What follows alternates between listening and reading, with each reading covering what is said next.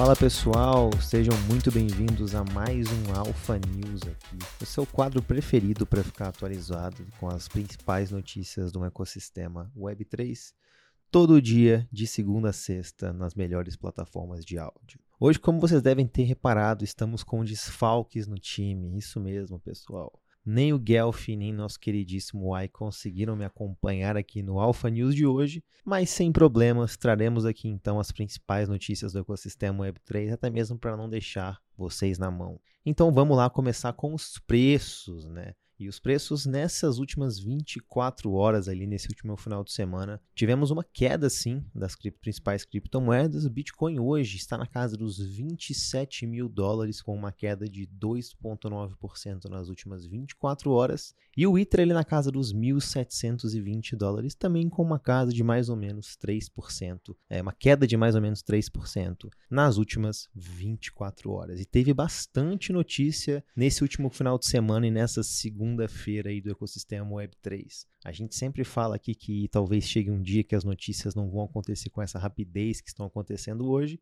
mas por enquanto temos notícias diariamente aqui para vocês. Começando então com a mais bombástica do dia, que Polygon ZK EVM finalmente chega à mainnet como mais uma solução de escalabilidade aí para o Ethereum. O pessoal todo da Polygon estava muito animado com isso há bastante tempo. A gente até reporta isso no giro de notícias, aqui mesmo no Alpha News já tem um tempo bem interessante. E hoje, finalmente, então, chegou o dia 27 de março que a Polygon lançou a mainnet da sua solução Polygon ZK EVM foi bastante legal. O time da Polygon estava com bastante. criando bastante hype, criando bastante antecipação uh, ante esse lançamento aí. Eles até fizeram uma live com o Witch Global, na qual até mesmo o Vitalik participou. O Vitalik já chegou, inclusive, a enviar transações ali dentro do Polygon ZK EVM. E, cara, aparentemente foi uma, um lançamento bem, bem tranquilo, sem nenhum erro grande ali por trás. O pessoal até conversou nessa live que eu mencionei com o Vitalik sobre auditoria, sobre verificação de contratos.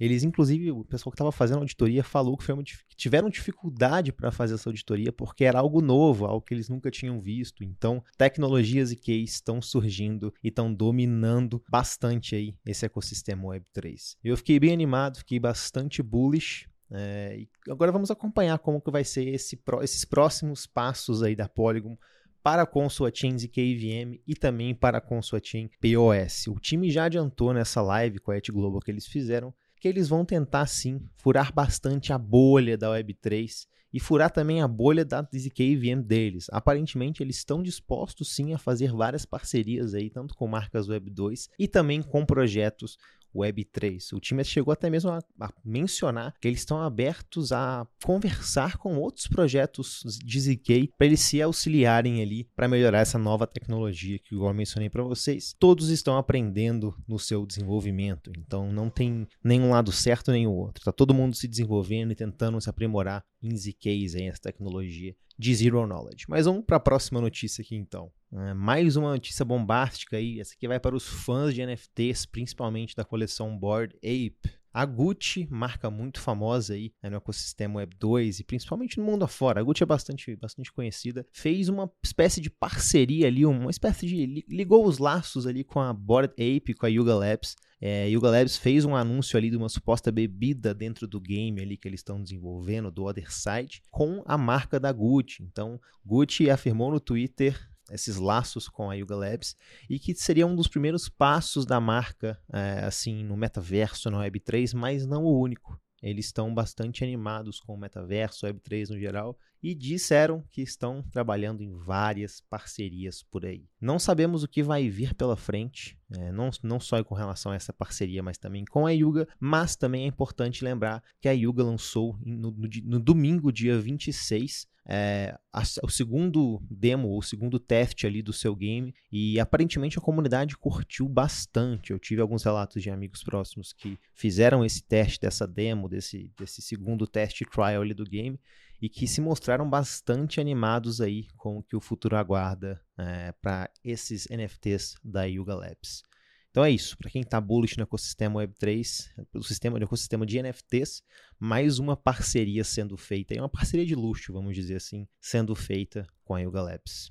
Seguindo aqui então com as notícias, agora vamos falar de MicroStrategy, que a gente já falou um pouco sobre eles na última semana, mas eles não param, estão na notícia de novo.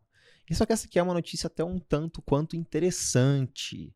A notícia basicamente fala que a MicroStrategy repagou precocemente o empréstimo que ela tinha feito com o banco Silvergate. E o que, que isso significa? Significa que hoje a MicroStrategy não tem exposição ali de bitcoins com o banco Silvergate. E com esse pagamento que eu cheguei a mencionar para vocês agora, a MicroStrategy conseguiu tomar de volta, ou seja, pegar o seu colateral ali desse empréstimo, quase cerca de 35 mil bitcoins. É isso mesmo? 35 mil bitcoins. Caramba, muita coisa. E além disso, também nesse mesmo report que eles é, fazem como uma empresa pública ali para o SEC, a comissão, a CVM americana, eles eles também colocaram ali que entre 16 de março e 20, entre 16 de fevereiro e 23 de março, eles gastaram mais 150 milhões de dólares comprando cerca de 6.500 bitcoins, adicionando ali naquele tesouro que eles têm é, de mais de 120 mil bitcoins, que valem hoje um pouco mais de 6 bilhões de dólares. É, é bastante dinheiro, né, pessoal? Não tem como negar. MicroStrategy está sempre aparecendo nas notícias aí. Que bom que dessa vez foi uma notícia um tanto quanto boa, com eles comprando mais criptomoedas e repagando esse empréstimo precocemente, consequentemente não tendo exposição no banco Silvergate, que a gente sabe e narrou nas últimas, nas últimas semanas, que acabou indo por água abaixo com todas essas especulações e é, fechamentos aí da SEC com relação aos bancos lá nos Estados Unidos.